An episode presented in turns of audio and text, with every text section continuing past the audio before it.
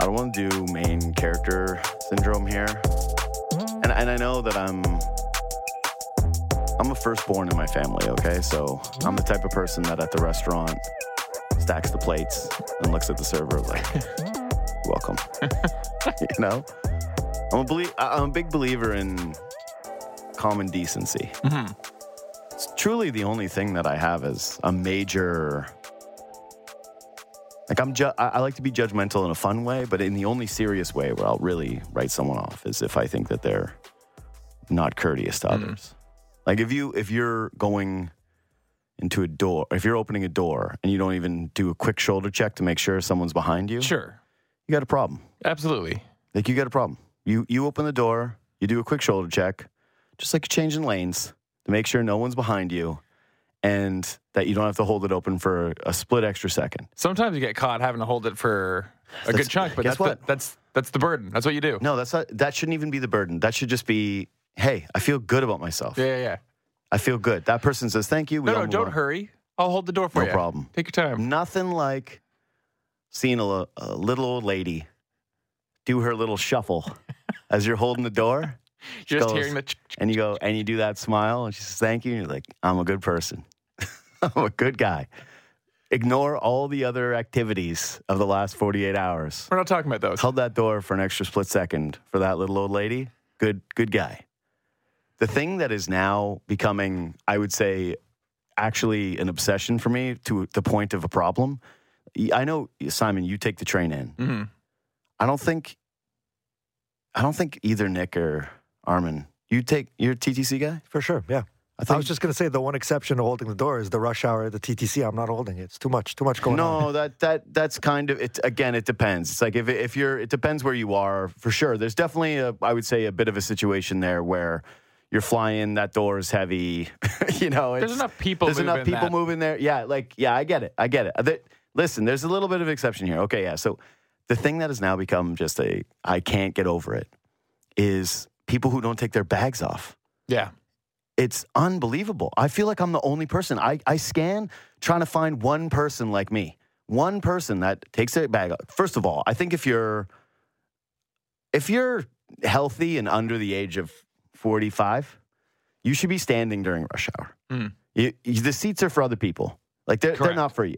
And first of all, like nothing makes my blood boil more than young dudes in the blue seats. Oh, like yeah, young sure, dudes sure, in the blue seat is just me sitting there hating them the entire ride. Yeah. Like all I'm doing is having fantasies that I cannot bring to. But now I've just become obsessed. I don't I don't understand it. Like Armin, you take your bag off, right?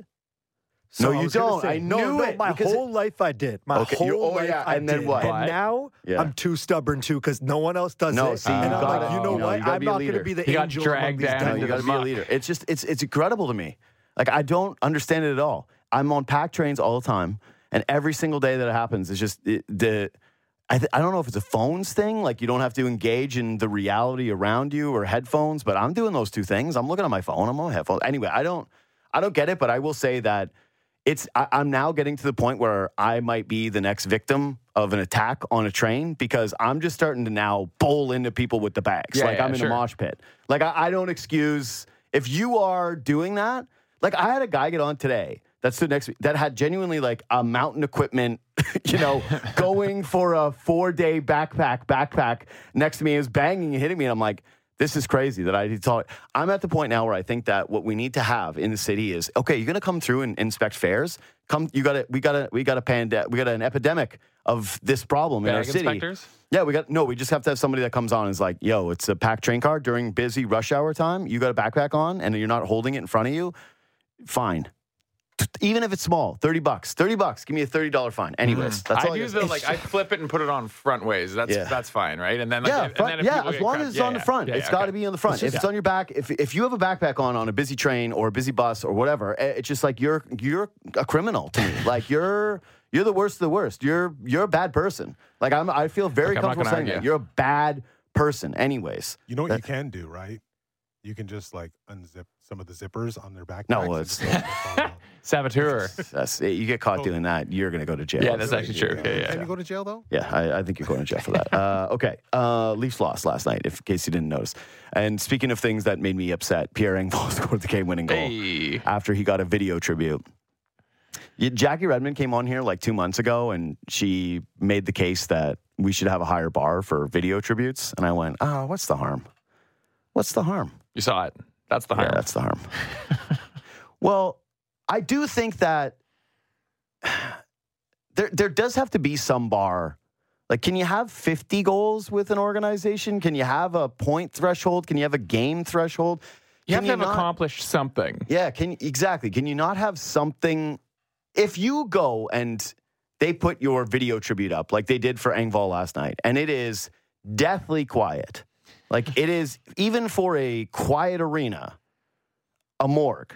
Then that says that you screwed up as a team in honoring the player. And and people will say again, what's the harm? It's just like make playing for Toronto somewhat special. Hmm. Make it so that Pierre Engvall is not someone who's honored at a Leafs game. And God, and then there's just he scores the goal, and it's the media tour for him essentially. If I got to see 45 clips, and all the beat reporters get their quote from Pierre, and he's sticking it to Toronto, and I'm like, great, as if they need another person like like this in the world. Anyway, the one thing about Pierre Engvall that was sweet is you never had to doubt whether or not it was a bad move. You mm-hmm. never did. It was the perfect trade. Got off the team, and anybody with a brain knew that this was good for the Toronto Maple Leafs. Hey, get rid of the guy that is basically the epitome of why they stunk in the playoffs.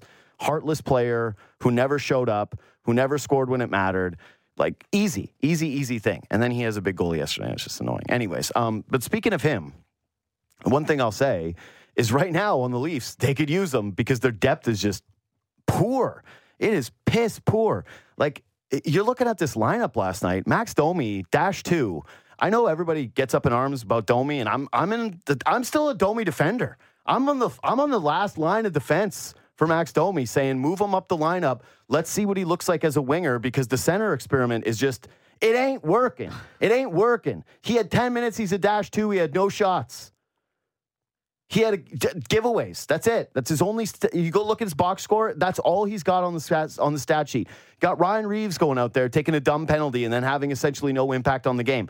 I think we're over the Bobby McMann is going to be a something some take. Like he's fine for six seven minutes a game. You want to see him in the playoffs? Like they lost two real NHL forwards. One surprisingly yesterday, where the Kampf news comes across, it's just something cryptic like we caught something in the MRI. He's going to be out a week. I'm going okay, whatever. We know Jarnkrok's going to be about a month. The last time I talked to James Mirtle, it was, hey, the thing that you're going to need to see from this team is the second line start to produce, actually contribute, actually score goals. No more, hey, you're due, your chances. You got you got to start to put them in the back of the net. And last night it was just. It was the, I said it on Leafs Talk. It was the heat map game. You can look at the heat map and say, "Wow, they, they were amazing," and then you look at the box score and you go, "Why didn't they score more?" They got to start finishing these opportunities. William Nylander needs to look like the guy that we saw in the first half of the season, and not the guy that we've seen since he signed the contract. He's got to dominate. Otherwise, this this team is just not built to have major successes. They're just not. The blue line's not going to change materially, but they've got to figure out how Bertuzzi and Domi are going to start to add to the score sheet, or else they're just they're in real trouble. And that's why you know we keep do we're going to do buy or sell basically for the next month. But it I, I don't know how you could possibly make the case that you could spend major assets on a team that has this many holes right now. Like it's just it's it's painful to watch it. Anyway, um, time for with no Jarnkrok with no Kampf. It is just it is time for the top six to dominate every single night if they want this team to buy, if they want to prove to this team that they've made a good bet in building the team this way. As we've said for you know, I could run the show day in day out for the last number of years. But a name or two outside of that top six has to step up. A name or two outside of that top six, and I'm kind of throwing Bertuzzi in that mix. Name or two outside of the, the core four players needs to step up over the stretch and show that they're more than what we've seen so far this season. Anyways, James Mirtle, managing editor at the Athletic. What's up, brother? Not much, not much. The the uh, Engvall Revenge Show. I like it. Annoying, super annoying, super super annoying. Uh, don't do that. It, it just could. It, it just sometimes I wonder. You know what simulation theory is, right? Have you heard that? Yes. Yeah. Sometimes I wonder if we're here when it's like the Leafs. The Leafs are just it's it's too obvious. Like they're the They're the glitch in the matrix. They're in the matrix where you see what was it, deja vu, and you go, oh, that's the glitch. That that's the the Leafs, the former Leaf showing up in Toronto and scoring a goal and doing it in a way that actually hurts the team. It's just it's it's it's almost getting too obvious at this point. Yeah, I was at that place when they kept the same thing kept happening in the playoffs over and over again. I think I think after they lost to Montreal, I was like, what is going what is going on here? Am I in the Truman Show and they're just they made me a sports writer to cover a team doing this thirty times in a row and then you die? hmm But yes, I know what you're saying. Um, so, what did you? By the way, do you know anything about this Kampf MRI? Like beyond what they said? Uh, I got to be honest, I didn't dig too deep Yeah. on that. I mean, it's you know what's telling is that they lose Jarnkrok and they lose Kampf, Yeah, and it's like, what are we what are we gonna do? yeah. what's gonna i had I, when i was watching the game last night they're having a hard time scoring and uh, a coach with another team texted me who was watching the game and he said what what would the leafs do if one of the big guys goes down for a while? You know like what what, what would happen? Hmm and it's a good question. Yeah. you know and like they like this team's been pretty healthy this year. I think man games lost they're maybe middle of the pack but the vast majority of that is is klingberg being out for 40 games Mhm. so they they haven't had any significant injuries to anyone up the lineup Mhm. you know matthews has missed one game and i think all the other guys haven't missed any I mean, and still they're struggling I was going to say you could kind of make the case that they've had a lot of guys on the second line take nights off or miss games or just uh like their their box scores when they get like what are we at with Bertuzzi now? Fourteen games. Yeah Yeah. I I, He's- I he's in one I actually feel weird about him though because he's doing stuff right. Like he's actually where are you at just with the second line in general right now? Because maybe that's just the way to start this. Is I, like last night I thought that they were really overwhelmingly positive, but it is the get it done league, right? And so I. I guess I have a little less patience for it when a player has gone 14 games without a goal or whatever Tavares had gone before he has the two straight. And Nylander, you and I had talked at nauseum about how the the scoring rate was not sustainable, even though they paid him as though it was. And the competition has gone up to a degree that, yeah, it's pretty obvious that Nylander was going to take a, a bit of a step back and look a little bit more like the guy that we'd seen here over the course of his entire career, more than just the, the one season takeoff. But are you are you looking at their play right now, saying, "Hey, they can't really be the focus of ire because they're the clear it's due line on a team where the the other six forwards that are behind those guys, they, they don't really they're not really showing much of anything, or like like where's your level of criticism about the way that they're playing right now? Well, the conversation around Bertuzzi has been interesting because I would say for the last, at least the last like 20 odd games, you know, you get it, it's that old eye test versus analytics people thing. Yeah, And the analytics people are like, oh, Bertuzzi leads the team in expected goals, and and he's, you know, his possession's really really good. It's like, yeah, but he's making five and a half million, and he's on pace for what's is he on pace for even thirty points this year? Like it, he he's having such a strange season because, like you said, you watch the game and you and you and they spend a lot of time in the offensive zone and they get chances and mm-hmm. He seems fine defensively, but then he has games where he looks completely disinterested, and and I don't know.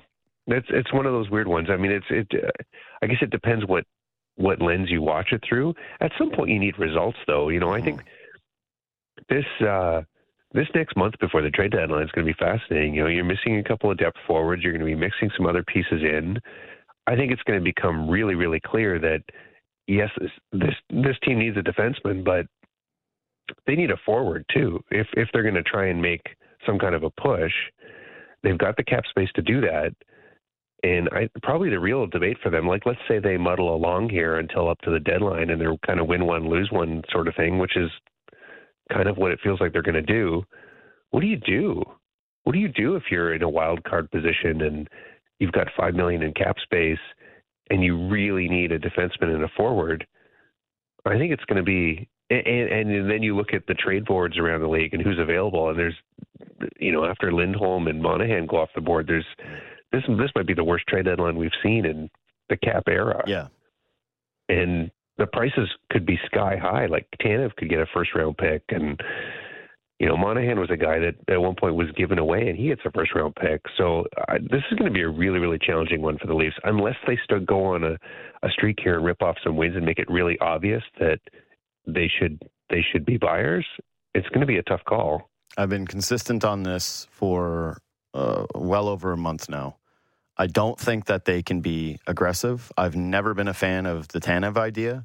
I think that if you, I, I don't even like when people frame it as trade for Tanev and then re-sign him for next year. I'm going just try to compete in free agency then for Chris Tanev.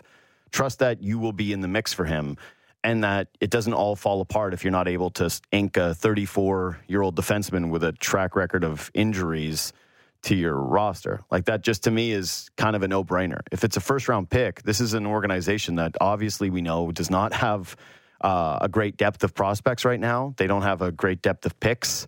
So yeah, I, I just think that you're at the point where you, you can't you can't be doubling down on a team that just clearly does not look like they're it and has this many holes. But I think that the point you raise about the the the prices right now of the deadline, but also the thing that I was saying yesterday about the timeline of this. The Leafs are a group that clearly need this entire month to figure out what they need and, and who they are. If if if they're going to be trying to convince people of selling, because I don't know if if anymore we do need the month to be told who they are. I think that they're just kind of a middle of the pack team. They're good, not great. They can lose to anybody. They can beat most teams. I don't have a lot of faith that they're going to be making a deep playoff run as currently constituted without multiple additions. But like Treliving has said it himself, you don't build your team at the trade deadline. But with the advanced the the advanced timeline with the deadline, that seems to me like that does more of a disservice to the Leafs than just about anybody else. Because they're just kind of waiting to see. Yeah, like you can't you can't wait, jump the market. Yeah, yeah. No, they can't. No, because I mean, what if you lose ten of the next twelve or Correct. something, right? I I think the play for them is probably going to be somewhere in between. Like I think they're gonna I think they're gonna be like modest buyers is probably what we're gonna end up seeing happen. Mm. Exciting. So it's you don't you don't trade the you don't, well yeah I mean not very much about the season has been exciting. Uh, Free agency was a bomb was a bust, and then they started the year and it's like yeah they're worse, and fifty games in, I, you know I I don't think.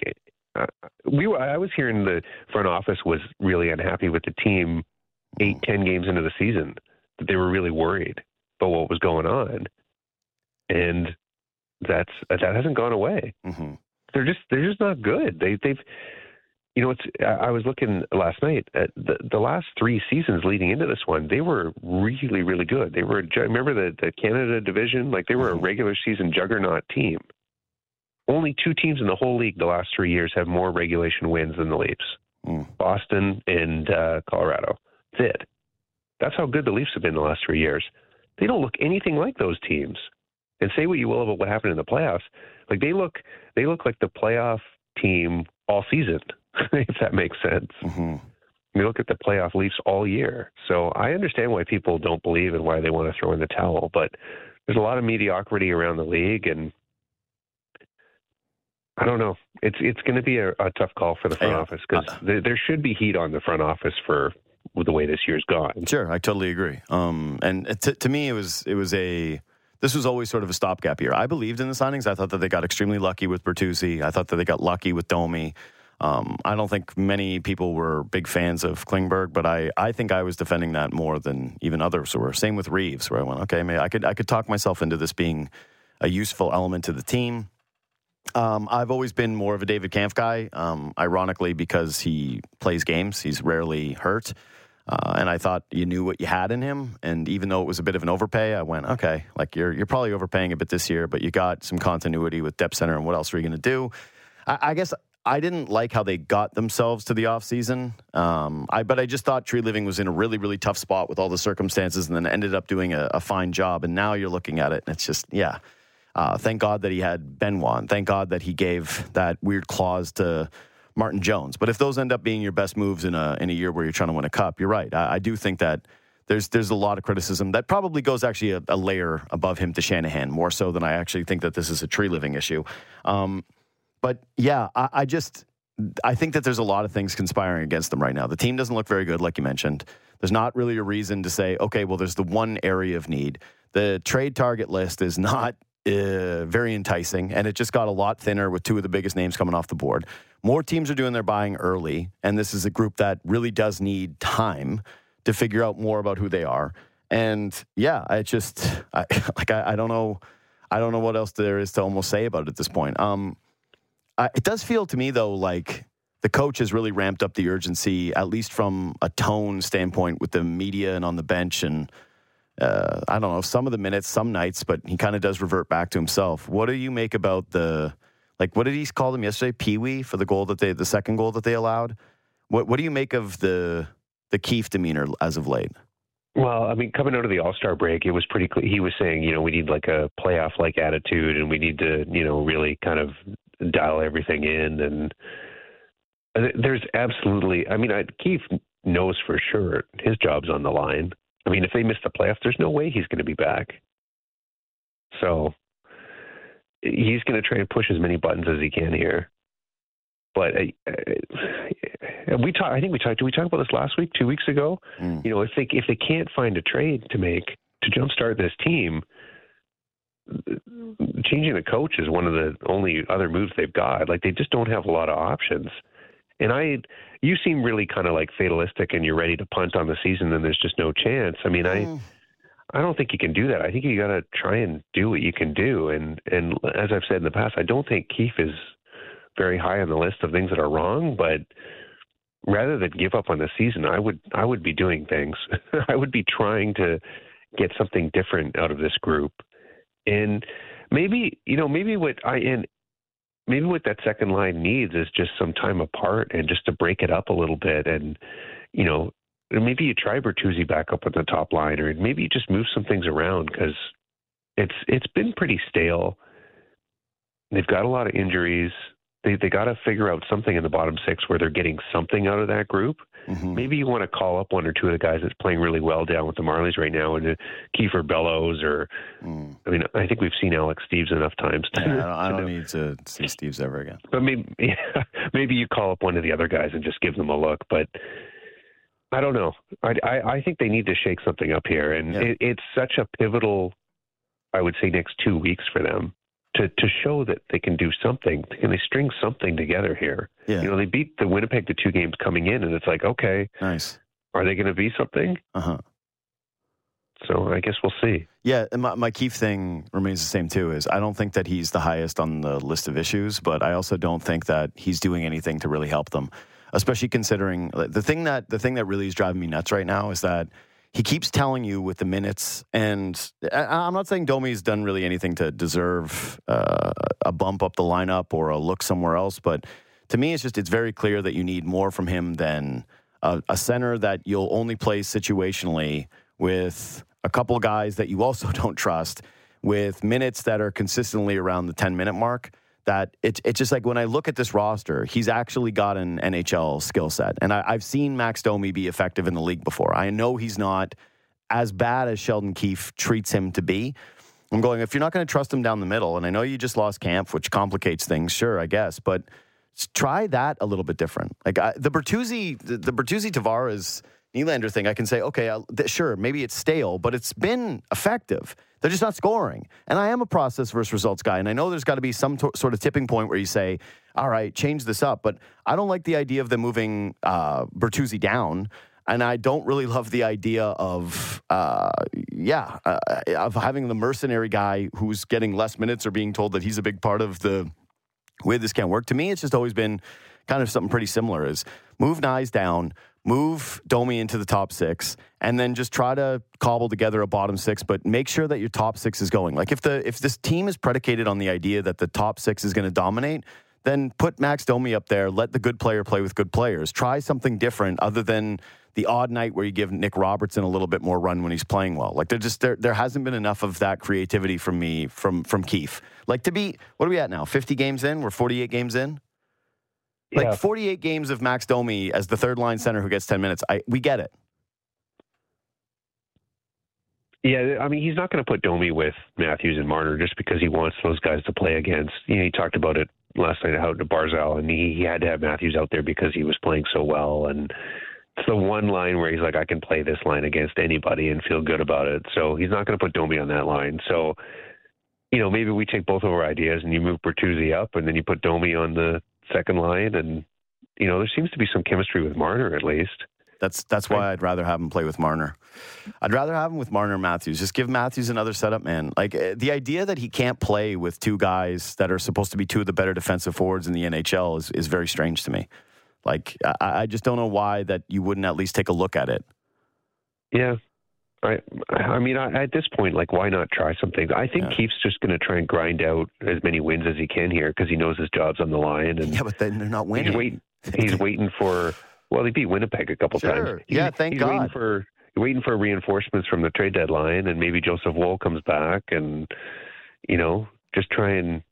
I mean, the the playoff line is is right there. It's it's really tight. You know, all of a sudden Tampa's been winning a lot of games, and the Leafs are going to have to really fight if they want to get above the wild card spot. And then if you're in that wild card spot, if somebody else gets hot, all of a sudden you could be battling with not just Detroit, but you know the the Metro teams are going to be involved in that too. So Mm.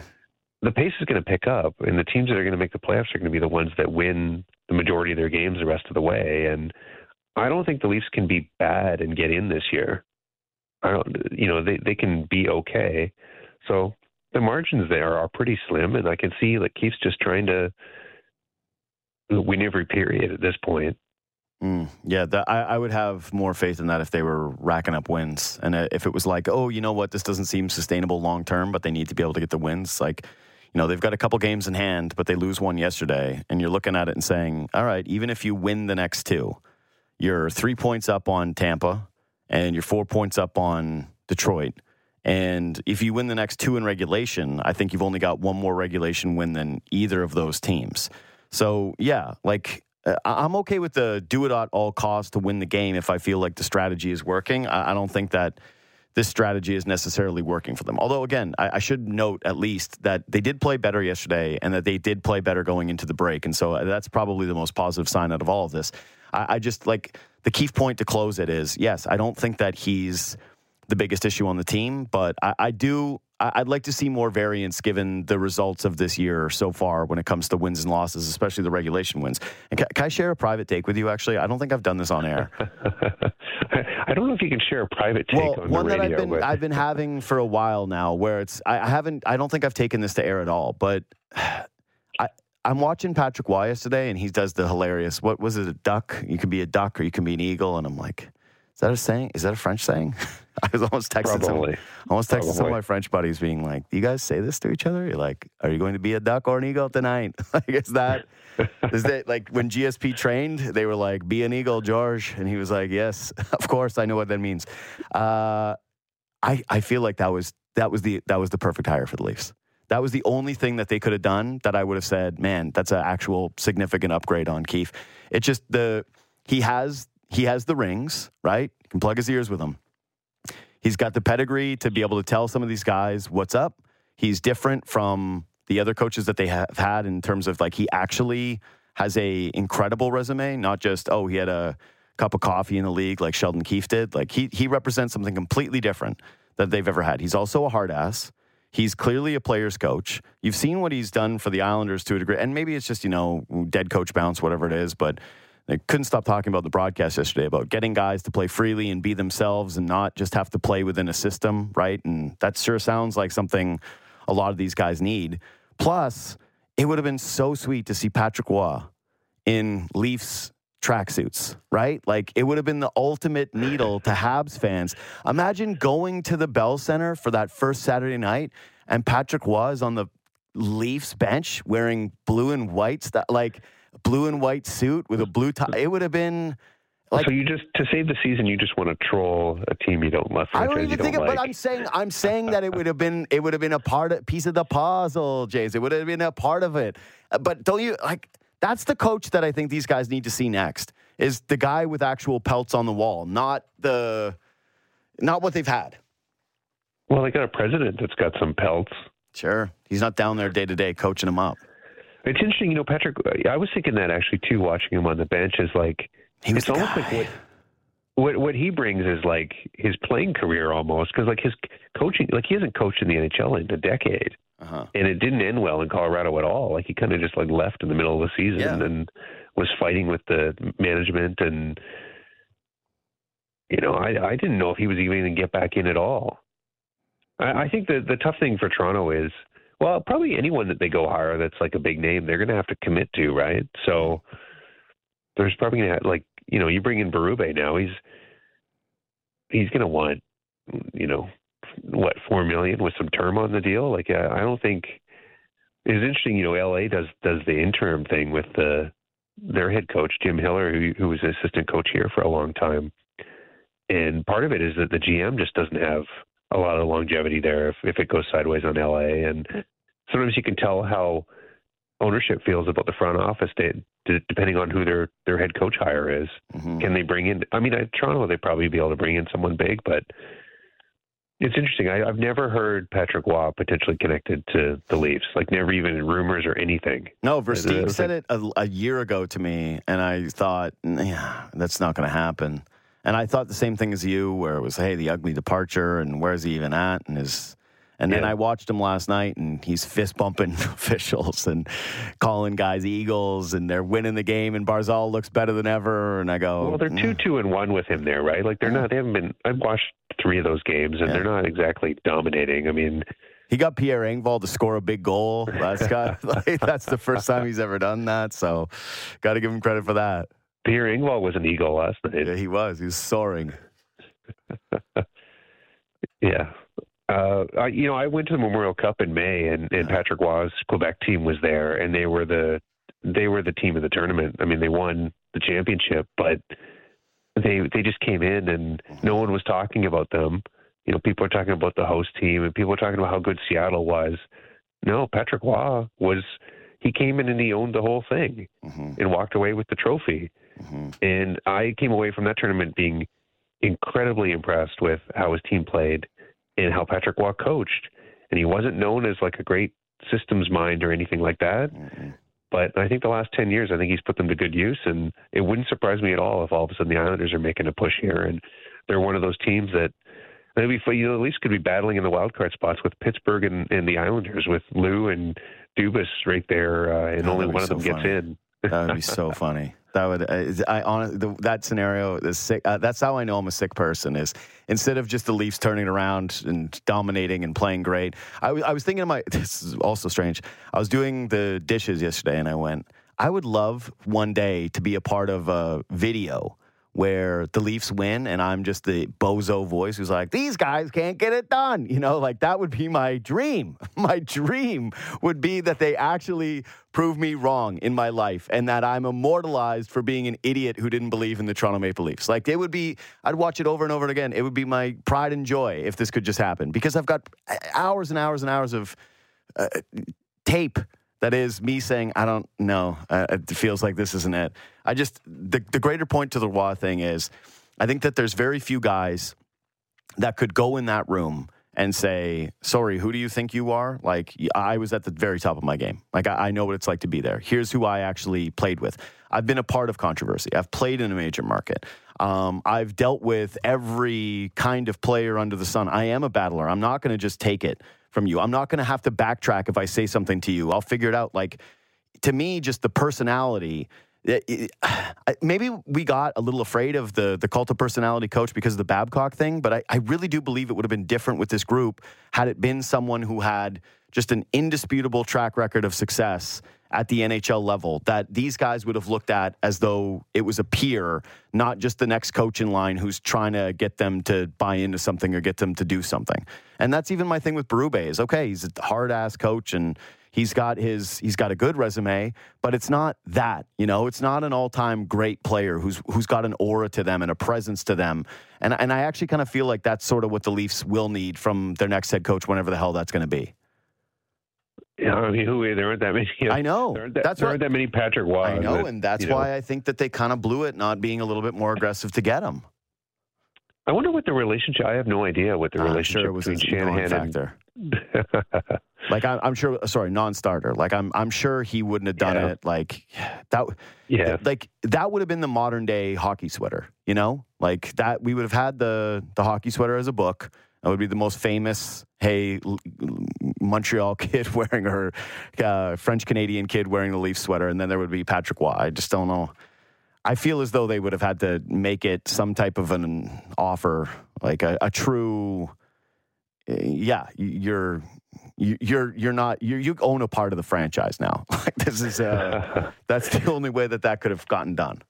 Then again, I mean, he hasn't had the Montreal connection in so long, right? It didn't end well for him there. I mean, Uh, it's sure, but come on, he's a god there. You saw he walked in the building. And it's just he's getting teary Yeah. eyed. It's like they're well, losing Pat their minds. Burns did it. I don't, I don't know. Like I I don't know how he would have approached that. He's different. That's the, I, I think when I think of like in, in my lifetime, I'm, I know there's different guys who have meant more to Montreal than Patrick Roy, but it's a it's a short list. And in my era of player, or at least my era of growing up as a kid, it's like I don't know even who. Like I, I don't know if there could be a. It was a big deal to me when the Leafs got Plekanec. When I was like, man, they got Plekanec here. This is a like tough look for Montreal, the turtleneck, and that was him. So no, I can't imagine the Patrick Roy thing. It would have just been so fun though. It would have been such an incredible, juicy addition to that rivalry. Great thing moving forward. I, I wish, I really wish it would have gotten done. Even though, and and again, like right now, I don't see another coach that's out there that I'm all that interested. in. Anyways, before we go, my last thing on the Engvall thing.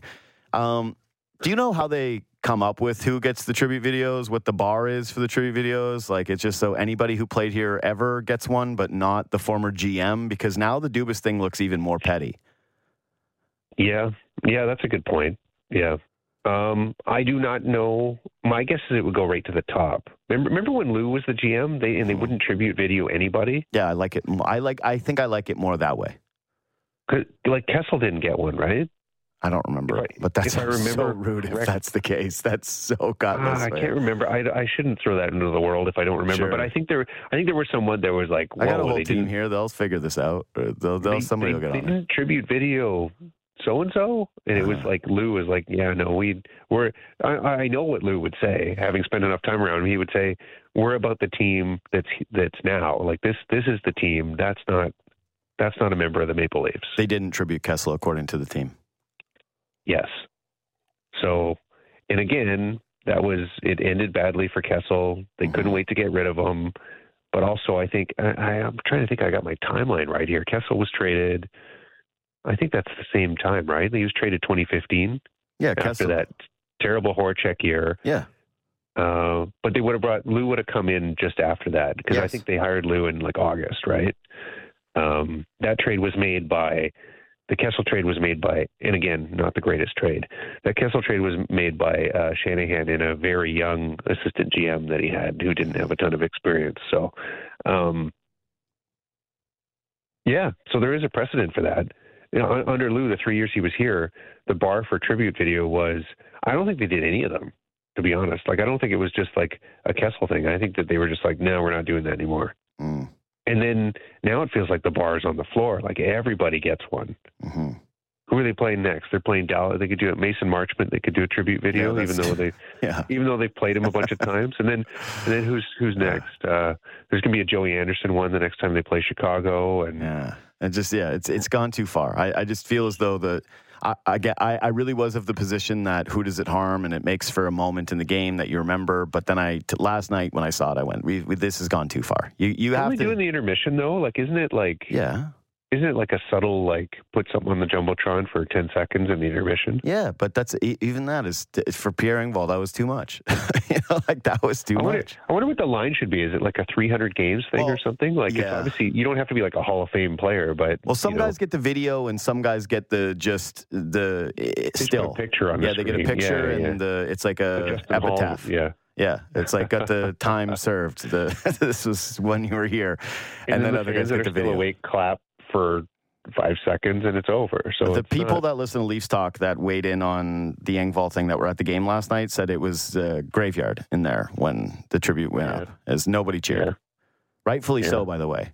I would have been. I remember thinking I remember when Roberto Osuna came back to Toronto. This is random, but and one guy's not a. But I remember when Osuna came back, there were people that were like standing and, and clapping for him, and I was like, okay, so that person's just looking for attention. I feel like it would have been the same thing for Engvall, where it just, if you're doing it, you were just doing it for attention, not actually caring about his tenure. I like Pierre Engvall. Like, I know you, you do. know, You're like, a nerd. well, I mean, I think they should. have I think they should have traded him. But I like him as Yeah. a person in the story. He was a Sure. seventh round pick who was never supposed to make the NHL. Mm. Like, you know, he worked really hard to get himself. A lot of people never thought that guy would play in the NHL. You know, how are you six five and two ten, and you get drafted in the seventh round? Yeah, I think we saw. because- but he's an NHL player. That's the thing. Like I know, I but he he's like if he's your tenth best forward, your eleventh best forward, making one point five, you're in a good spot, Mm. and that's what he was in Toronto. But making three million and playing on your second line, like there's no way that makes any sense. Mhm. Anyway, He's just he's a depth guy. He's not. I, I, I don't I don't I don't preach from the Engvall gospel that he's more than what he is. hmm I yeah. I I here's what I will say. I've had a lot of thoughts about Leafs. Like I've I've talked with friends about missing Sam Lafferty a thousand times. Like I am the person who brings up old Leafs or shoulda, coulda's, kept some's. I got sentimental about Justin Holl leaving. Like the bar for me is low, and I've never once been like, man, they, I really wish they would have just found a way to keep that guy. uh, I really wish he was still one of their depth forwards, right? Like it just it's Did, not. did Engvall ever score a playoff goal? I Nope. don't think he did. Right? no, His play, his playoff numbers were. Yeah, for If me did, that it was an empty netter. And they needed some cap space. They moved off of them. They they brought in some really effective players last year for the playoffs. They won around. Mhm. I don't know how you can. Anyone Yeah. that's criticizing them trading Engvall No, when they no, did no last year has No idea what they're talking Yeah, about. no one is. No one is. No one is. No one is. No one thinks that. That's uh, the ultimate straw man. Is the inventing a guy who is mad that the Leafs traded Pierre Engvall. Uh, James, thanks as always for the time, brother. We'll talk to you next week. All right, thanks, JD. See you, pal. James Mirtle, senior managing editor of the Athletic. Anyway, to my my big thought from yesterday to tie this all up is. We're going to do a month of should the Leafs buy or sell. Everyone's going to be doing that. It's just it's an impossible conversation to escape because it's this time of year and it's this team and we've seen so much of the same blah blah blah blah blah. I don't love that the best case for the Leafs to buy right now though is well the rest of the league kind of sucks. okay. That's the case. Really it is. What's a better what's a stronger opinion than that of hey well you know it's kind of wide open in the eastern conference and you say all right that's then you can squint and talk yourself into it do i think that something could happen with leafs that they could yeah i just so far what i've seen through 50 games is not a team that's making a deep playoff run that does have multiple holes that does have a lot of players who are underperforming for this team so far this season that's had inconsistent plays uh, inc- inconsistent play at a multitude of levels of their team they don't feel like there's a real connectivity. They don't feel like there's an identity. So they clearly need this month to be able to see, to be able to try to convince their front office that there's more here than simply the E stinks and you could get in and anything is possible, Kevin Garnett. But now that teams are doing business ahead of the deadline, now that you're seeing Monahan move a month ahead, now that you're seeing the Flames end up selling, well, twice way ahead of one was forced, but Lindholm was not. That's a, but that's a month ahead. And, and they got a good trade package. I, I thought it was a win for them. I didn't look at that and go, "Oh my God, it's so great." Anyway, they they do that a month in advance. That teams are willing to do that and take pieces off the board. Yeah, I, I think it's pretty clear that if something happened tomorrow, right, some team makes a an offer on Tanev that the Leafs have to match with a first round pick. You couldn't do that tomorrow. Like, there's no way. There's a zero case to be made for that. You could be Chris Tanev's biggest fan. You could think that he's re signing here on a sweetheart deal. You can't do a first for him this year, given where you're at in this very moment. Sure, you get a month of really solid play. You look like a, a much better team. You start to rack up some regulation wins. You start to look a little bit more tight defensively. You start to look a little bit more cohesive as a group. You get a bit more from the Domies and the Bertuzzis and the Robertsons. Fine. But as of this very moment, really tough ask. Really, really tough ask. So we'll see what the next month brings. But the pieces that are available to you as of now, the prices in which they're being asked, and the question marks that you have as a team, it just it, it, it feels like a really, really, really tough line to walk for this front office that also hasn't done a lot to inspire a ton of confidence that they're going to be able to make that right move. Anyways, let's take a quick break. Let's come back and talk about the Raptors getting dog walked. Sportsnet 590, The Fan. So yeah, I watched the Leafs game yesterday. Recorded the Raptors, and what I normally do is during the intermissions, I'll start a little bit of raps. I'll record the game, and then I'll go back and I'll I'll watch. I didn't watch the whole Raptors game yesterday. didn't go back and rip up the entire recording. Did watch some Gradey Dick in the first half, knocking down some shots. That was nice. Armin, you watch it? Bits and pieces. Bits, yeah. yeah. that's more of that's kind of what they deserved last night. It's kind of what they they deserve some bits and pieces. It was just ugly from the Yeah. from the jump. Here- here- here's what I can tell you guys: they couldn't get a stop to save their lives. Nope. I had to remind myself over and over. I was like, they did play double overtime last night. so, uh, it was a really tough game for Immanuel Quickley. Like I just, I don't know. Say he's just a lot of dribbling. Yeah. A lot of dribbling, and when the shot's not falling, it doesn't look great. Um, but here's there's really no takeaways from this game. Like it's just the Raptors are a bad basketball team. I, Yeah. I they've gotten their pieces back now, and it's early, and maybe they can do a little bit better. But there, there was two thoughts I had from the game. One is Bruce Brown is totally playing like a mercenary now, and Mhm. they've been putting him in the lineup, out of the starting lineup. You know, it just he he had some plays, and again, it's a blowout, and so it's usually pretty hard to be critical of the bad team that's doing bad habits. But this guy's supposed to be. If you're keeping, if the case to keep him was built around, well, he's a pro and he's going to do all the little things right, and that's going to help facilitate better play amongst the team.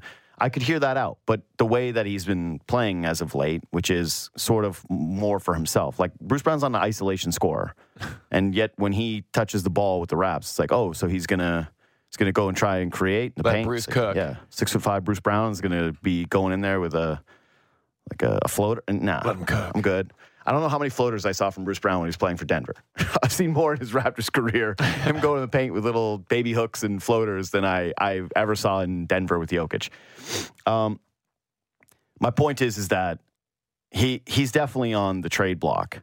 Got to be. Well, sorry, he's obviously on the trade block, but I'm saying you clearly you got to move. you got to move him. You got to Yes, move him. Correct. The problem is, the problem is, you already you're going to have three first round picks this year. Okay, it's Mhm. going to take a miracle for these guys to get out of the lottery.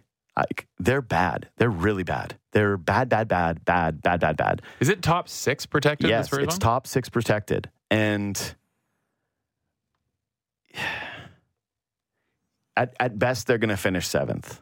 Yeah, so they have the sixth worst record currently, and Yeah. they're like they're in the mix with Memphis, who yes, obviously Memphis is and Portland DOA. are right there with them. yeah, There's no shot that they're going to fall. And this is so Raptors, where even in a year where there's no consensus number one guy, but whatever, this is just the most Raptors outcome here, like classic throwback Raptors outcome. Hey, congrats to the Raptors. They're back. They're back to being in the Raptors. we are so We- bad. I was going to say, we called them the Crafters when we were in university because it was the dark ages, and it's the Crafters might be back uh, because it's very likely to me that they end up with the, the sixth overall pick, like right Mhm. on right on the line in a bad draft to have three first round picks feels like a very Raptors outcome. and a really early second, right? Yeah. So, and, and so you're you're looking at these Bruce Brown trades and saying, well, what's the most val-? to me?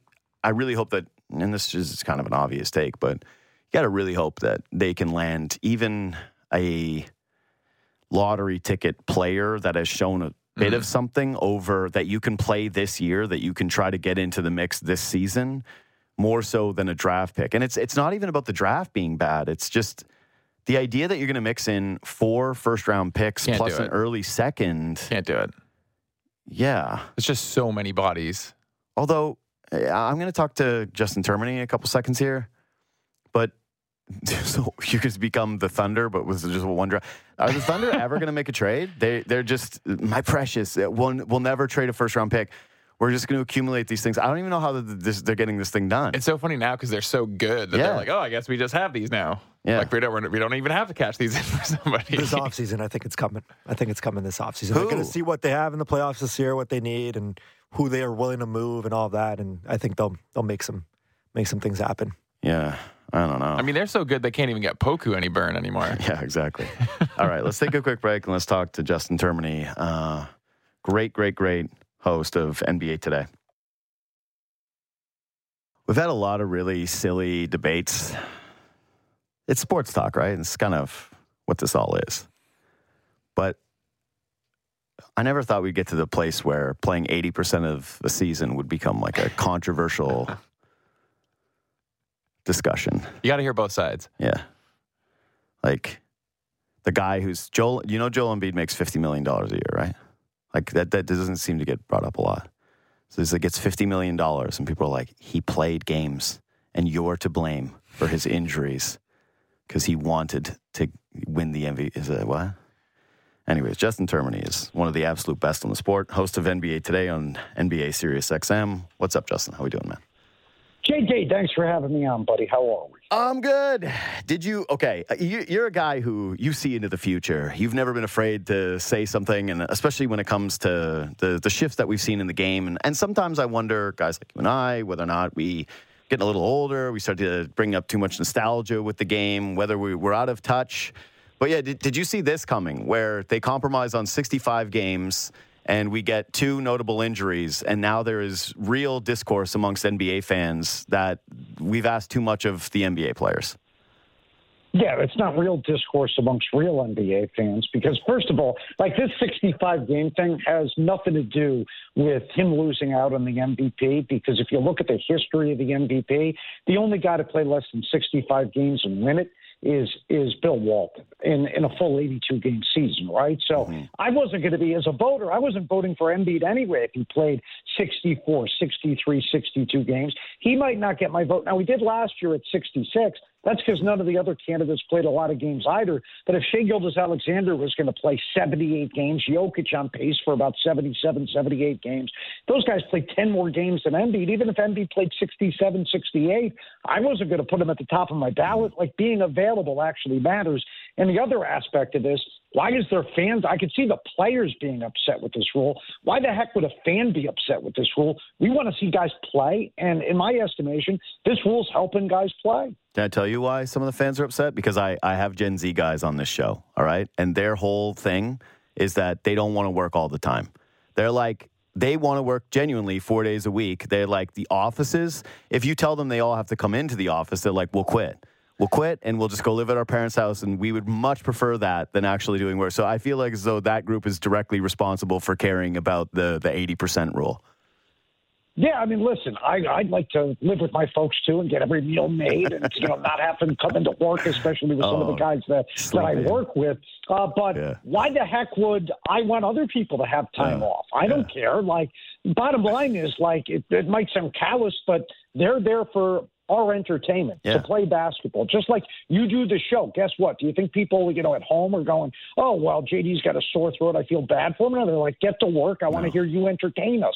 That's why you're there. You're there to entertain your audience as a talk show host, and they're there to entertain us as basketball players. Mm-hmm. Well, yeah, it's and especially since my reasons for having sore throat are never sympathetic. It's always like, oh, he went to a guys' weekend and smoked too many cigarettes and drank too much booze. Like, I'm not gonna, I'm not gonna cry for that guy. He did that on his own volition. Uh, exactly. exactly. I, I, I think that the major thing too is it's one thing when you're watching on TV and you've got League Pass and you're ripping around and you can go from game to game and you have a night where you go, okay, Memphis is down, whatever, their entire team. Fine, I'm not going to watch this game. I get it. It's a 20 point blowout. The big one that I still feel like we we lose sight on at times is when you pay for a ticket in advance and you go to that game and the idea is that that person just might not be there on any given night. Like I, I'm going to see Wemby next week, right? And Monday he's in town, and I, I can't wait. Like the Spurs are awful. Eh, the idea that I'm going to go to that basketball game and not see Wemby play and be presented with Vassell and the rest, you know, Sochan, I, I, like my night is completely ruined. I'm not going to have a good time. it's two bad teams without the one player that I want to see. So yeah, I'm totally with you. I don't have any sympathy for this. I guess the when you you're saying that this is not a real conversation, you have no fear that this is actually going to spark some type of change moving forward, where we're going to go back to the era of, hey, w- yeah, get rid of this bar. Well, I mean, we had Joe Dumars on the show Yeah. the other day, and Joe Dumars was like steadfast in saying that, hey, like it's 65 games, players agreed to this, and this is something that we think is good, and we are not even considered changing it. So, uh, like, I'm hoping they stand by that because it's about time that something's done for the fans, right? I mean, everything's done for the play. Oh, we're going to extend the All Star break, uh, so you guys get more rest. Oh, we'll have less back to backs. Okay, no four and five nights. Okay, you have less media obligations. Like everything's done for the player. About time that something's done for the fan. And like, I don't put much credence into what people say on Twitter because I find like people on Twitter to be, I, Twitter's a cesspool. But like, this is something where an overwhelming amount of people like have responded to some tweets that I've sent out on this subject where it's like they're all on board, like they all love it. Uh, so yeah, you and I as a fan love it. I like I want to see guys play. So uh, hopefully they the NBA like does something for the fans, and it might not even be done for the fans. Maybe it's something that uh, uh, you know is a side effect of them doing that for the media companies. But either way, like we want to see the guys play, and and I think they're going to stick with the 65 actually. Yeah, I, I think that's a really great point. I do wonder moving forward when it's not like you know uh, the uh, executive vice president and head of basketball operations for the NBA is not uh, like a former bad boy Piston, right? Um, who is just known for being tough.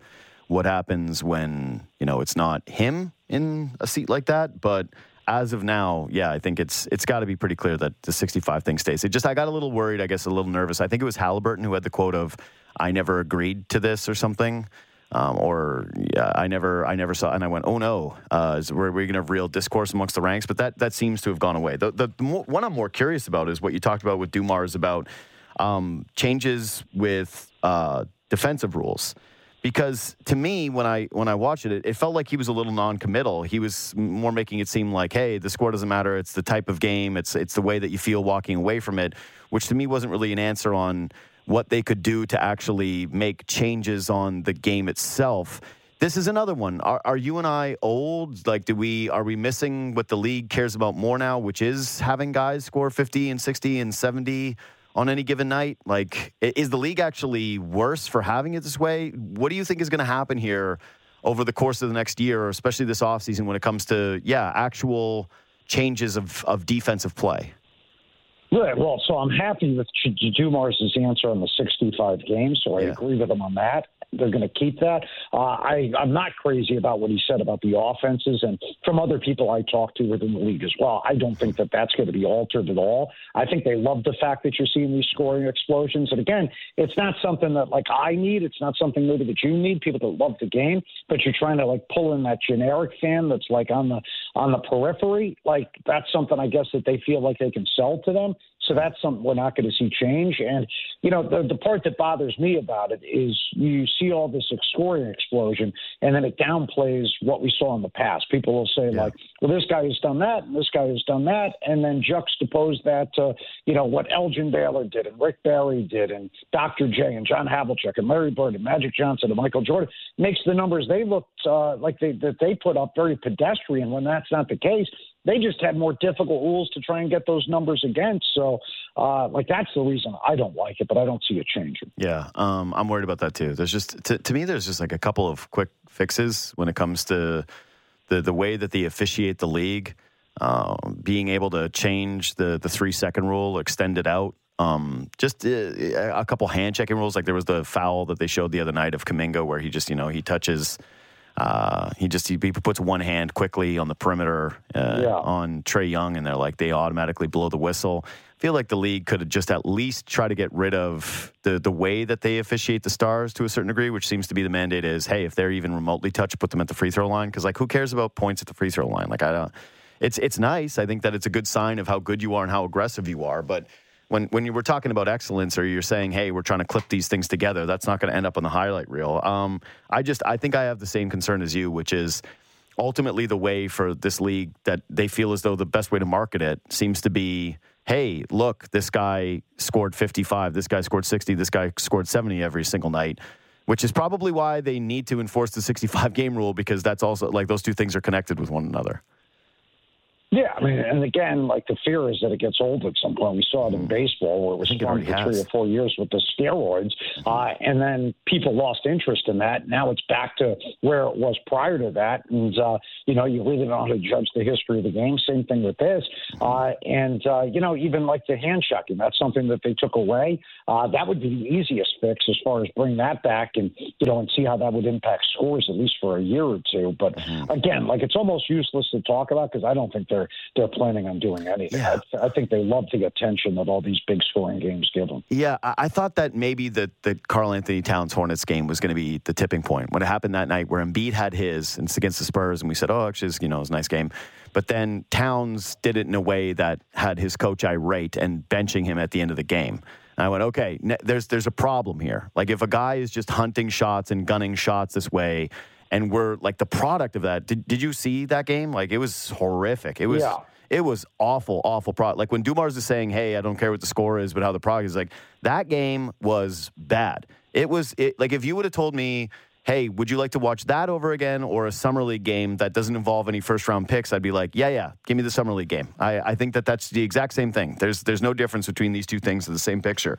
Um, I thought it was going to be a tipping point, but now that we're into this and it just sort of moved on, and yeah, Dumars said what he said on your show. I'm like, yep, okay. I kind of have just accepted that this is probably uh, a new reality for the league when they're ignoring voices like Steve Kerr's. Um, okay, LeBron, uh, the passive aggressiveness.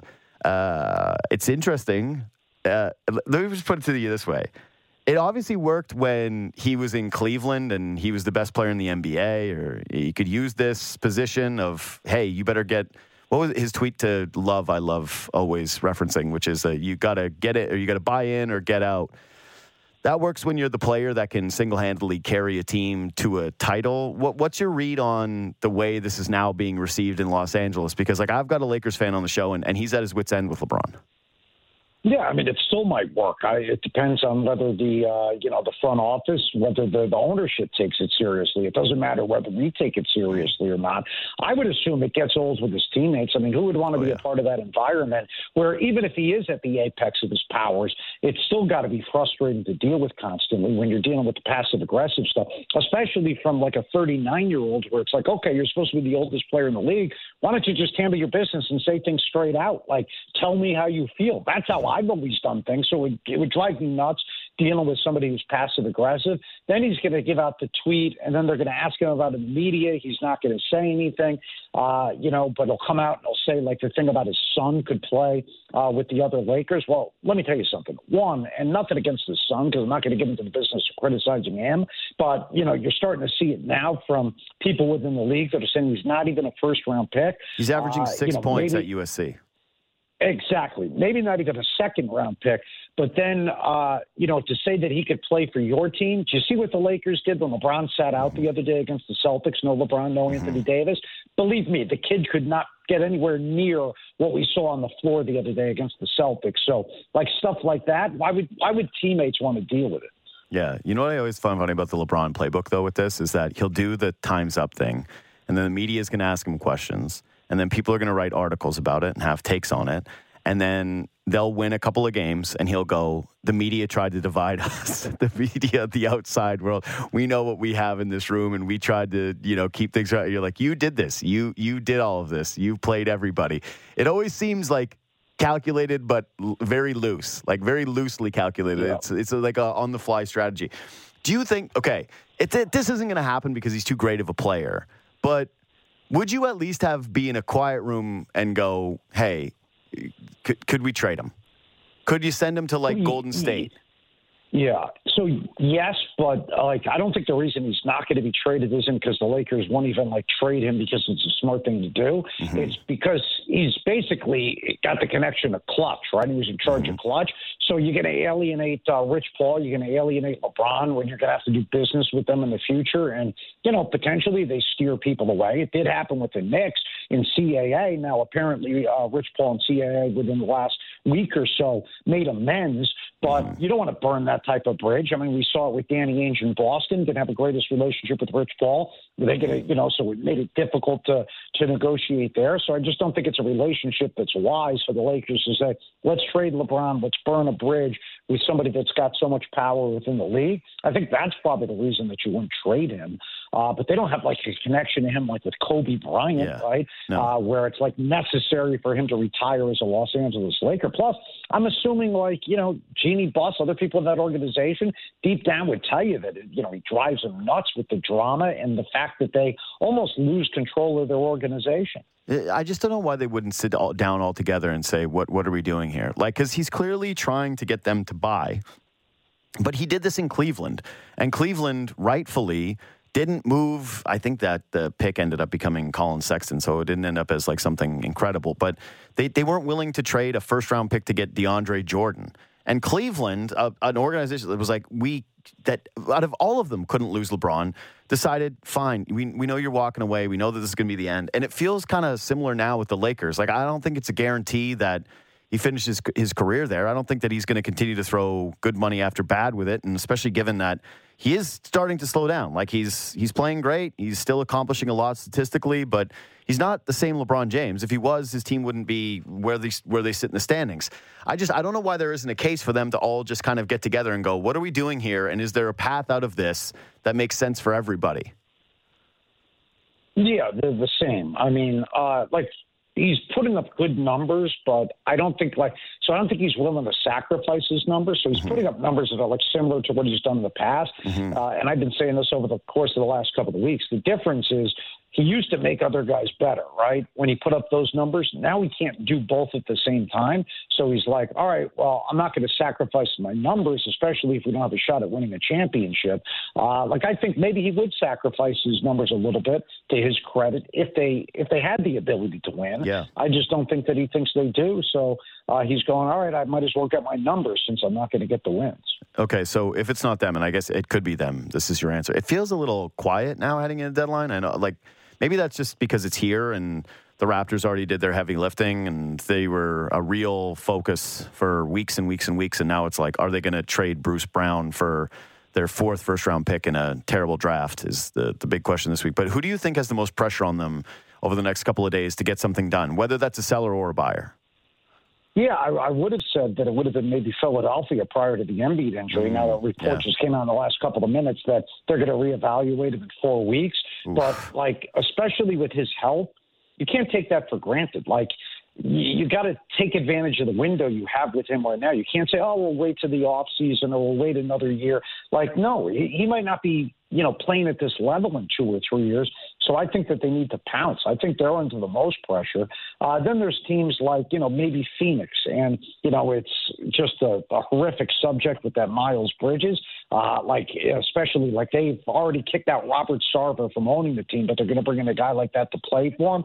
That doesn't make any sense. But like, they need to do something to go for it. They don't have any assets to give anybody but maybe him. But like, they're not good enough to win right now. Uh, and their window is closing because what's KD 35, Bradley Beal's getting a little bit older. So maybe they're under pressure to do something. I would say Milwaukee because they're not good enough to win right now. But they also have nothing to give up. They need to shore up their defense. But what assets do they have to give up? So from a team that has assets perspective, uh, maybe it's Philadelphia that's under the most pressure. Can, can I pitch another one to you? Is where, where do you stand with the Cavs? Because I think that it's been pretty quiet what they've done this year. Which uh, you know they they have these injuries that pile up, and everyone kind of writes them off. And we're having these discussions that are pretty much everywhere. Of hey, when is Donovan Mitchell going to end up as a New York Nick? Right? He's going to want out of here. I don't know if that is going to change. Despite like he's playing much better. He's playing incredible basketball. They're sitting in the two seed. They've got to be looking at the Embiid situation and saying, okay, um. Maybe like eh, maybe he's not there. Maybe the East is open. The Bucks look terrible. Like I don't care what their record says. I just I don't trust them. Period. Come playoff time, the Celtics are good, but yeah, they're also relying upon the health of Kristaps Porzingis and that you know there's times where that offense they've been bad in crunch time in moments like they're, they're not a it, it's not a given to me that the celtics are absolutely coming out of the eastern conference like the heat have sort of taken a step back if you're cleveland isn't this the time that you're really trying to get creative to add even just a, little something to your team knowing that this actually might be your window is the this this year Yeah, Cleveland and New York have a legitimate shot. I might be more fearful of them than Milwaukee, to be honest with you. Now, I'd still be fearful of, of Philadelphia if they get Embiid back, uh, but Milwaukee, like, is just not built to win, in my estimation. So I would put them maybe fourth, fifth in the conference in regards to who I fear. Uh, Boston's still at the top of the list, but you mentioned the Porzingis thing. One, the crunch time offense. Two, both are concerns. The other thing that concerns me about that is like. Uh, you know, uh, New York's got a really good head coach. Philadelphia's got an awesome head coach in Nick Nurse. I love him. Boston's head coach, I am not a fan of Joe Mazzulla. And like the biggest fear I have with them is like they have the most talent in the East. They might have the most talent in the NBA. They shoot too many threes. And when you have like when you're a less talented team, you take threes in order to make up the difference, right? But when you're the more talented team, you shouldn't be shooting 50 threes. That's what he wants you go cold, you know, for a week in the postseason when your legs are a little bit tired. You know, you get into a big tight game and, and maybe you get a little bit tight with the outside shot. Uh, like I don't love their offense. So yeah, Cleveland's got an opportunity. I'm just not sure what the move is for them because they're so well balanced and they do have a ton of depth, especially now with the Sam Merrill who's come off the bench and been fantastic. So I almost think like you could probably stay the course in Cleveland without a move and still have an opportunity maybe to to compete for the conference finals. Maybe get out if you get lucky and Boston gets cold for a week. Uh, it's at Termine Radio on Twitter. I highly recommend the follow. Uh, you won't regret it if you end up doing it. If you're a basketball fan, you're probably doing it already. Justin Termine, host of NBA Today, 4 to 7 on Sirius XM NBA. Thanks for making time today, man. Always appreciate it. JD, appreciate it. Thanks for having me on, pal. Take care, man. Uh, Justin Termine, one of the best in the business. What did Devin Vassell do to you? Catching strays two straight days. Here's the thing he's the only guy that I know on their team. Him and Sochan. And yeah, what's his name? The white power forward, uh, Zach Collins. yeah, Zach Collins. Yeah, because he almost yeah. got in a fight the other day. He said Yeah, I- was with Donovan Mitchell. He that was a greasy play by Zach Collins. He st- he, he chicken winged. He threw the the elbow out, caught Donovan Mitchell, and Mitchell got up and went after him. And I was like, "Ooh, fight!" And it was nobody nobody swung, but that's, That's, an why. NBA fight, pretty much. I li- listen. I feel. I'll own this. I'll own this. This was a bad take. I thought. I thought that I would watch way more Spurs games than I ended up watching Mm. going into the season. I was like, I'm, I can't wait to watch this guy. And then it, it proved that one, the sports calendar is just very busy. Okay, there's Sure. a lot to watch. There's a lot to take in, especially for somebody like me who clearly tries to cover all the bases. There's very, you know, it's, it must be nice to do just a basketball show or just a hockey show or just a baseball show. This would be great. Some of us do them all. That's why when people are like, you don't know the sport, I'm like, well, pretty good for a guy who's doing all of them, wouldn't you say? S- someone who's, you know, even trying to find time to mix in UFCs on Saturdays. Uh, And badminton. yes, it's the future. I, I yeah, badminton. Yeah. I actually, now that you mention it, I was I was thinking about that. I was thinking about how you got to get creative in the dating game, right? Mm. You do. Like, there's only so many times you can be like, let's go to a cocktail bar. Yeah. You can only do so many of those things. And activities are always great. But there's like a line of activities where you go, this also sucks. Like, I don't want to go rock climbing. Sure. Like, I, I don't. That's not fun. This is this is just like I'm doing something different. It's like no, but I did think there there's got to be places that are indoor, just all the racket sport. Like why? Like I, I know people go play tennis, and tennis is very popular. And now I know pickleball is taking off. Although I've never seen anywhere where there's actually pickleball being played. I've I haven't seen it other than at a a cottage. Really? No, No. at the parks they have it. Oh downtown. man, yeah, Yeah, I- all over the place. I, I, I guess where my park, it's all tennis Mm. Because I live near rich people. yeah, I'm like, not, but they are. There's uh, and like people have like painted off the little pickleball courts. That's good. No, I, I got to get into that. I Oh, want to. yeah. I, want. I got to get into pickleball. So and I I've long But I'm just saying, badminton Wanted was the other one, Yeah, which was, I was going to say that would actually be a sick date. Is like if you because anybody can also play badminton. That's the thing. It's like if you're like, yeah, you want to go play badminton? You'd be like, what? Here's That's the silly. thing, And then you're though. like, yeah, let's do this. Are you a take it easy like on yeah? So you're in a tough spot. I would in on a date. I wouldn't be like trying to s- just smash yeah, it. yeah. Be trying to smash, but not. I, I'm just saying that if it was, here's here's what I would say. If it was like a, uh, if it was like a group of four, Mhm.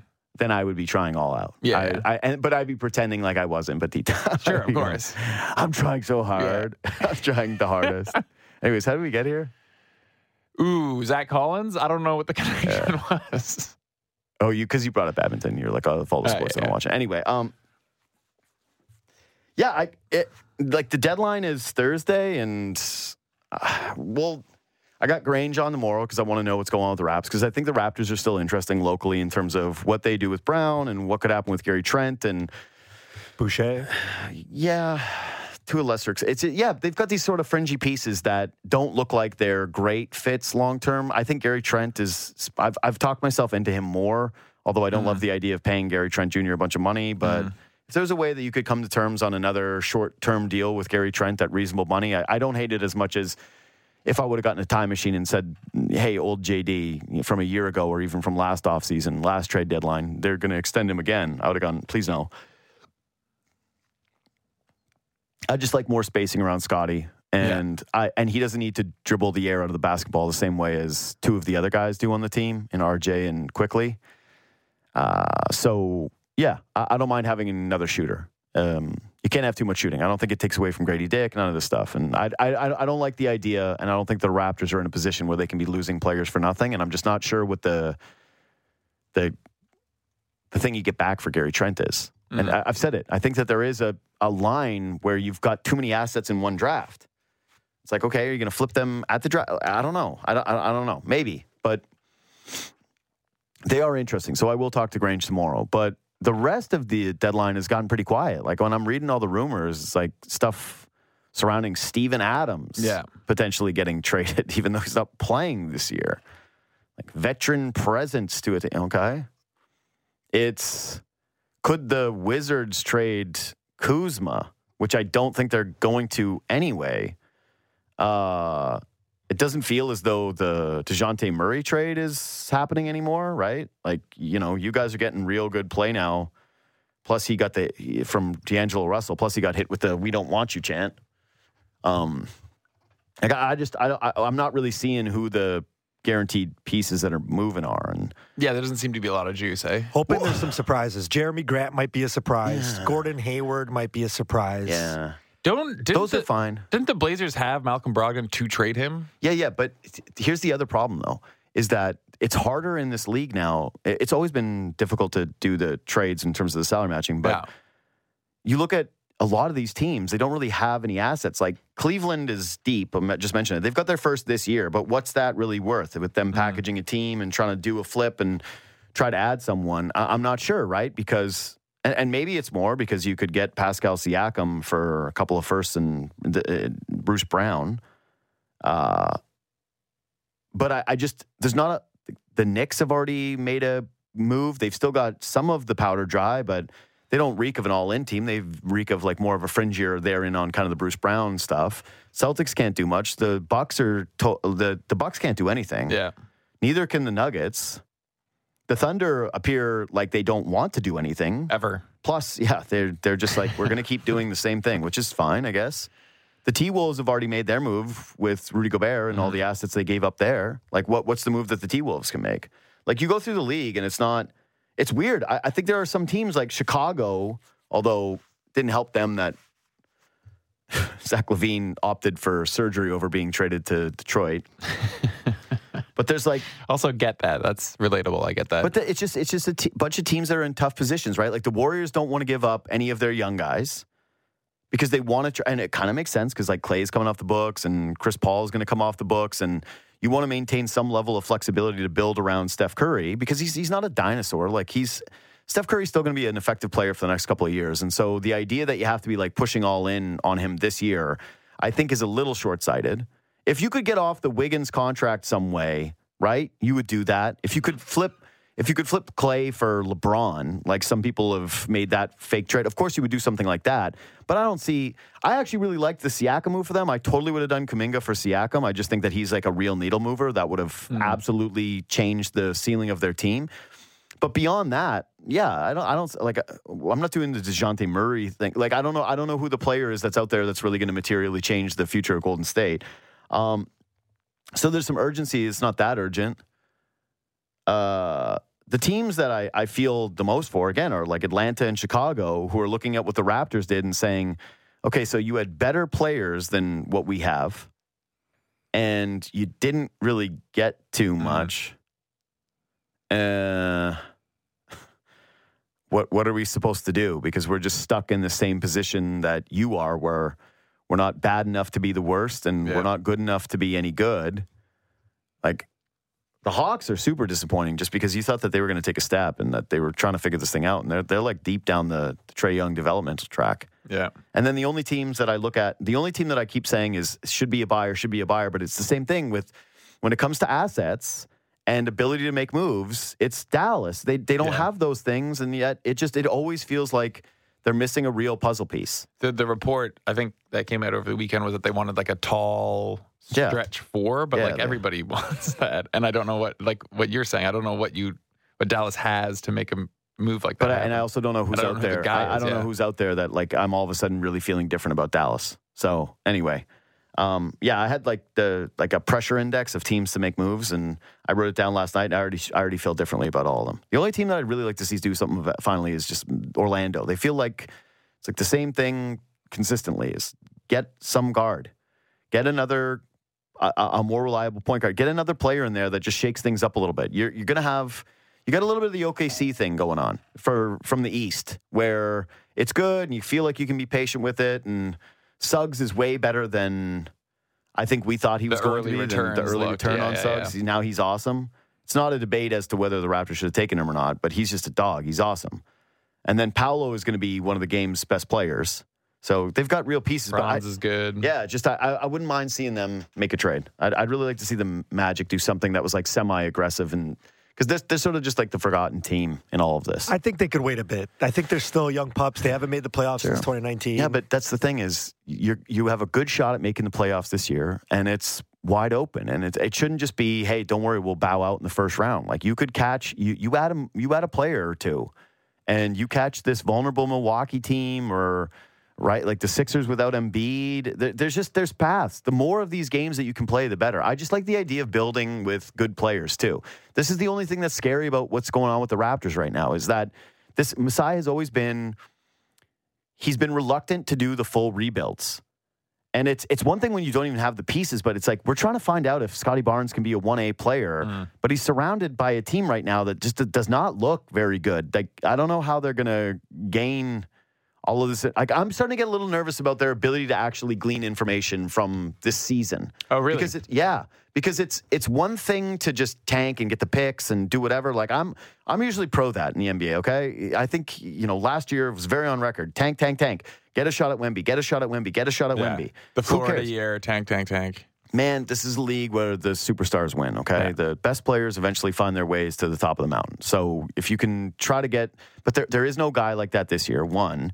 But two is you you think that maybe you already have one of those guys, someone who can evolve into being a superstar in the league. Like Darko said it, he thinks he could be the face of the league someday. I have my suspicions. I don't think that Barnes is going to be that guy. I think that he's going to be a very, very good um, co-pilot. He could be a 1B, like a I think he's kind of going to be a Jaylen Brown type, but possibly better, right? Possibly better than Brown, not as good as Tatum, Sure, yeah, I'm fine with that. Yeah. right? Like I think that that's sort of where his ceiling is going to, where he's going to hit it. It's early, so I'm I'm really not trying to make big judgments, but it's just watching the pieces around him right now and the way they're playing and some of the stuff is just the his body language, the way that it can go up and down. Sometimes I just yeah. I mean, it's interesting that you it. say that because, like, let's be honest, this year obviously they're they're, they're not a good team, but it's No, also there's more than just losing. yeah, it's it's, it's an Yeah. interesting year where actually important questions you kind of have to get answers to Big time. this year. You have to get an answer to is IQ an actual guard? You have to get a like a starting you know plus guard. Mm-hmm. Is Scotty Barnes that guy? Like you have questions that you actually have to answer. And so it's I, you know I always thought that they would just kind of play out the season and we would get those answers, but it's interesting to hear you kind of doubting that they even have the pieces together to get meaningful answers out of it. I guess. Guys, Mm-hmm. bit of a breaking news. Uh, Dave McMenamin is saying that the Raptors are the most recent team involved in discussions about trading for D'Angelo Russell. Huh. Russell's name has been mentioned with uh, Brooklyn Nets, Raptors, Hawks in recent weeks. What's D'Angelo Russell's contract? Didn't he? Uh, wasn't wasn't he playing pickup at No, no, yeah, he's he's got a. I think his girl is Toronto? from Yeah, there. yeah. His his girl is from Toronto. Come on home, That's D'Lo. true. Yep. Um, Uh, what's his? But I'm just saying- contract? is is it? Yeah, so he's got a player option for 18 million next the, this offseason. Yeah. Mm. If you're the rat, here's what I'll say. If you're taking on D'Angelo Russell, I'm not really sure what, like, are the- Actually, no, I'm getting nightmares now that I'm thinking about it. All that dribbling with I was RJ about to say that's a lot too? of guys that like No, to pound. That's this. This is what I'm saying is no, no, no. But from the, we can do this right now as a Lakers fan, like doing the mock trade and like pulling up the. The idea here is that you're getting Bruce Brown and Gary Trent. Like it has to be. You you can't just be there's there's not one lateral move of getting Bruce Brown is better. So you're trying to surround eh, LeBron with more. I don't know. It just doesn't seem like like that does much for the Lakers, even if you do end up. I don't know how you make those salaries work. Like what the Lakers end up having to do on that. And it, the implication is what? The Lakers are giving up a future first for that? Like, I, that doesn't make sense either. And then what? There's a young player that they would want to take back the Raps that makes sense for the. I, I don't, like, I'm, I'm not really understanding how that works. Because I actually don't mind it. And, and this is something I was going to say about the Leafs earlier. If they're not going to be traditional buyers, I hope that there's a way for them to weaponize their cap space so that they can take on some money this year for another team that's trying to win, say out west, or be a facilitator where they can kind of grab some middling or smaller assets to help te- other teams do business with with their cap space. Because it would be a shame if they just wasted the the amount that they have this year. That's the the real thing that sucks about the Leafs in their position is they have a ton of cap space this year. They don't they don't have all that flexibility moving forward, so they can't just eat some bad deal and then take it all the way. But yeah, they, hopefully they can get creative. But I don't. I really actually like it when rebuilding teams know where they're at and they'll take a bad asset and use it as like a way station in order to get. Uh, yeah, a good pick or or something from it. So I don't mind the idea of like bringing in a D'Angelo Russell, even though you're right. If we're talking about the the R and D of the season, he quickly RJ Scotty. It's like okay, is he going to buy into not being deloading? I don't. I doubt it. No, I so can't. this see is that either. McMenamin that had this. Yeah, Dave McMenamin. Yeah. All right. Well, good thing to dig in with Grange tomorrow. Anyways, let's take a break and let's talk about. Uh, it was, yesterday was Super Bowl media day for God's sakes. Sportsnet 590, The Fan.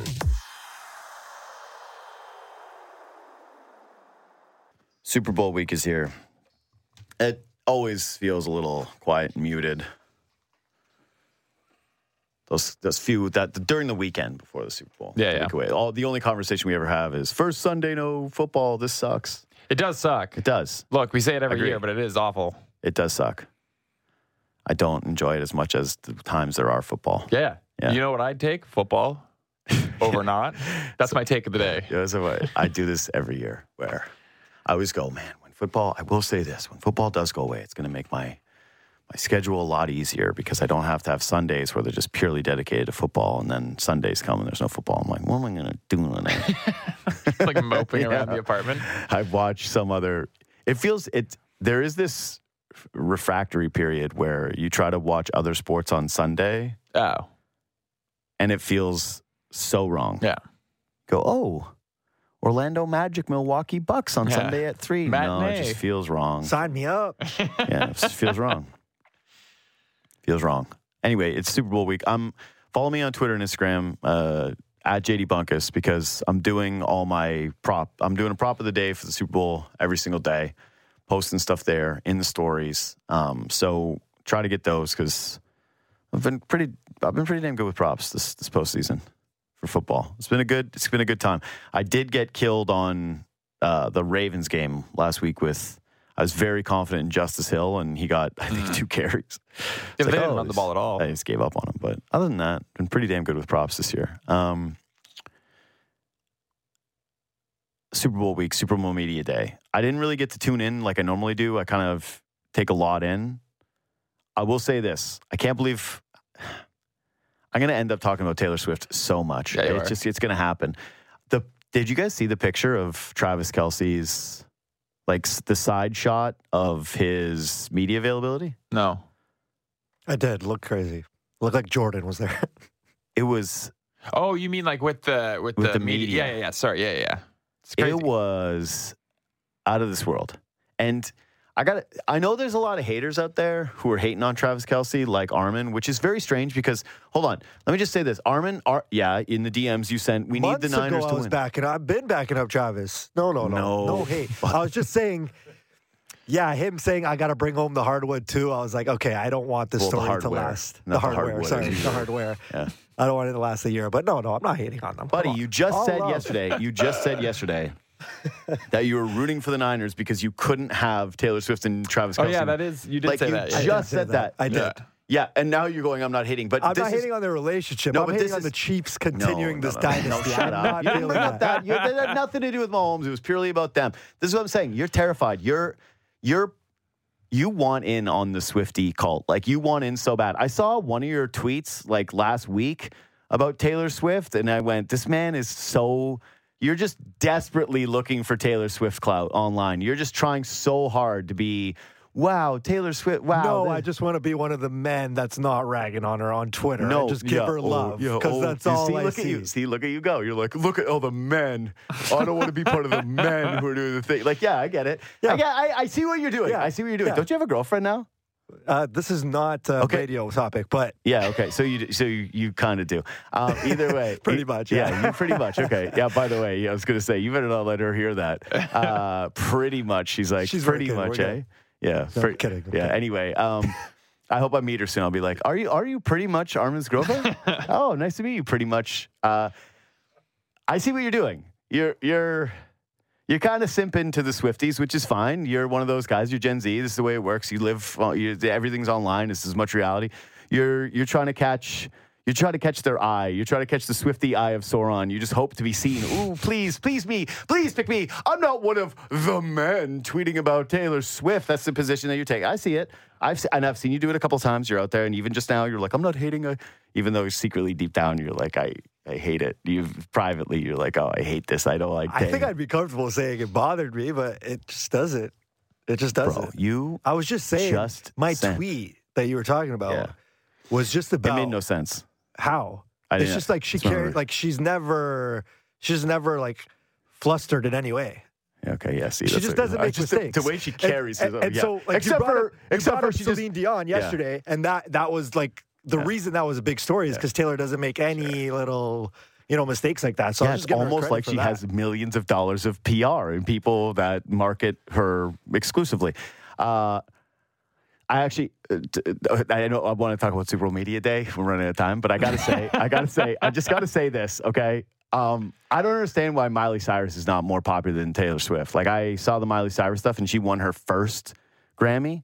And again, I didn't watch the Grammys, but I just saw the the highlight, and I love Miley Cyrus. I have a Miley Cyrus T-shirt. I'm a big Miley guy. I've So been. big for Miley. Have you seen, buddy? You watch watch Miley Cyrus do covers. First of all, straight up, Taylor Swift does not have a song that is.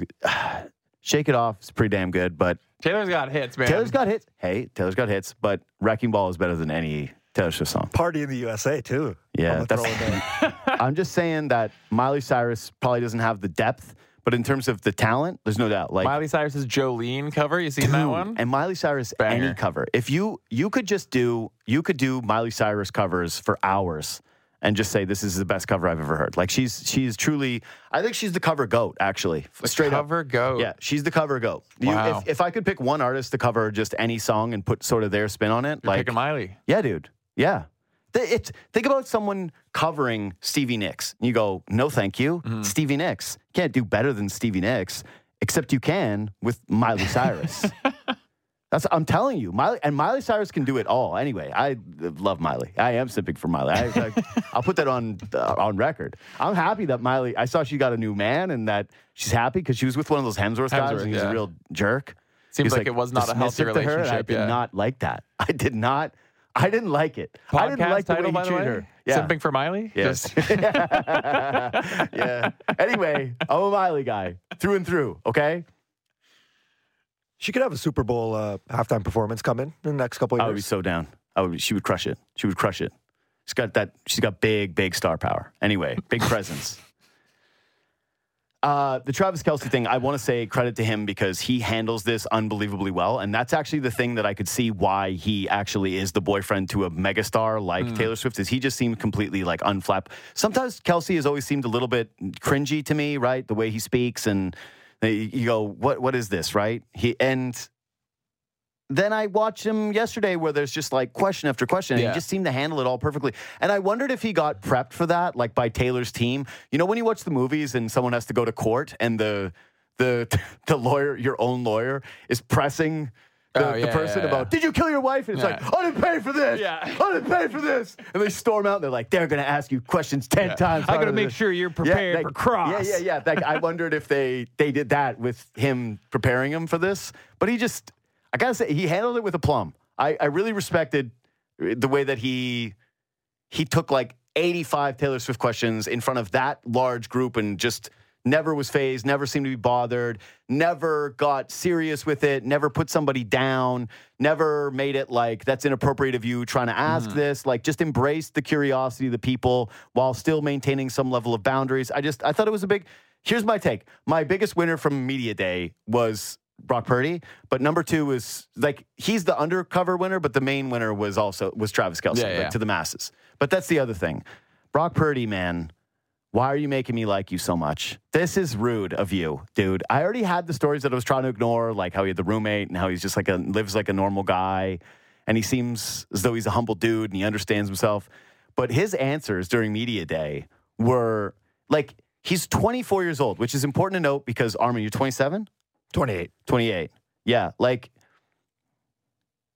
he's so much more mature than you. if Armin had the attitude of Brock Purdy, this show would be number one in the charts. Like there's there's just no question. There's no if I had ever had a Gen Z walk in here like with the Brock Purdy attitude, they'd be doing the show. I'd lose my slot immediately. Like I was it would be over for me.